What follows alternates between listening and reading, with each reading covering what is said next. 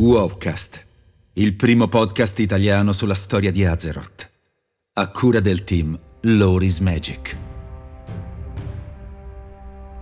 Atlante di Azeroth, episodio 21. Silitus. Molto tempo fa, prima della grande separazione, questa regione era territorio di due grandi imperi troll, il Gurubashi e la Mani.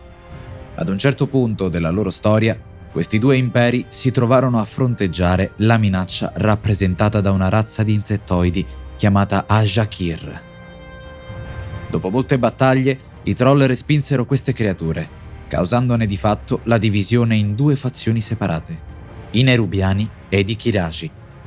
Come sappiamo, queste due fazioni presero strade ben diverse, con i Nerubiani che alla fine affrontarono il re dei Lich a Northrend, mentre i Kiraji restarono a combattere l'impero Caldorei proprio a Silitus, dopo la grande frattura.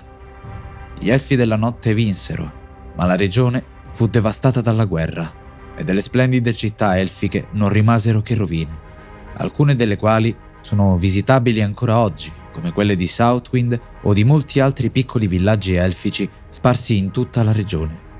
Recentemente la regione è stata sconvolta dall'attacco del titano oscuro Sargeras, il quale ha conficcato la sua spada proprio qui, causando la fuoriuscita della linfa vitale di Azeroth, la Zerite.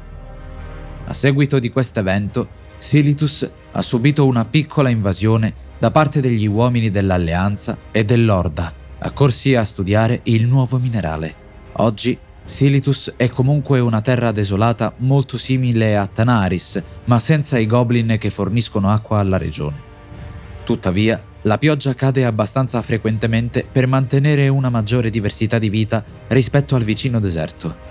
La vita vegetale assorbe ed immagazzina acqua, così che i viaggiatori possano trovare ciò di cui hanno bisogno raccogliendo i resistenti cactus che punteggiano il paesaggio.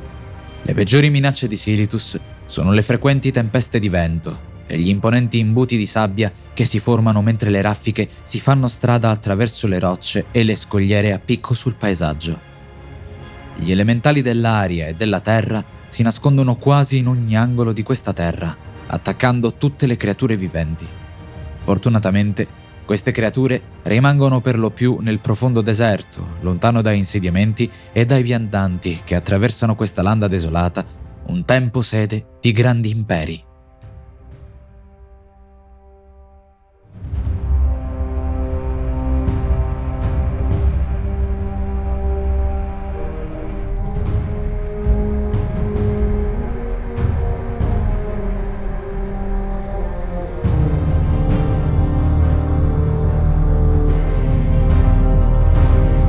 Grazie per l'ascolto.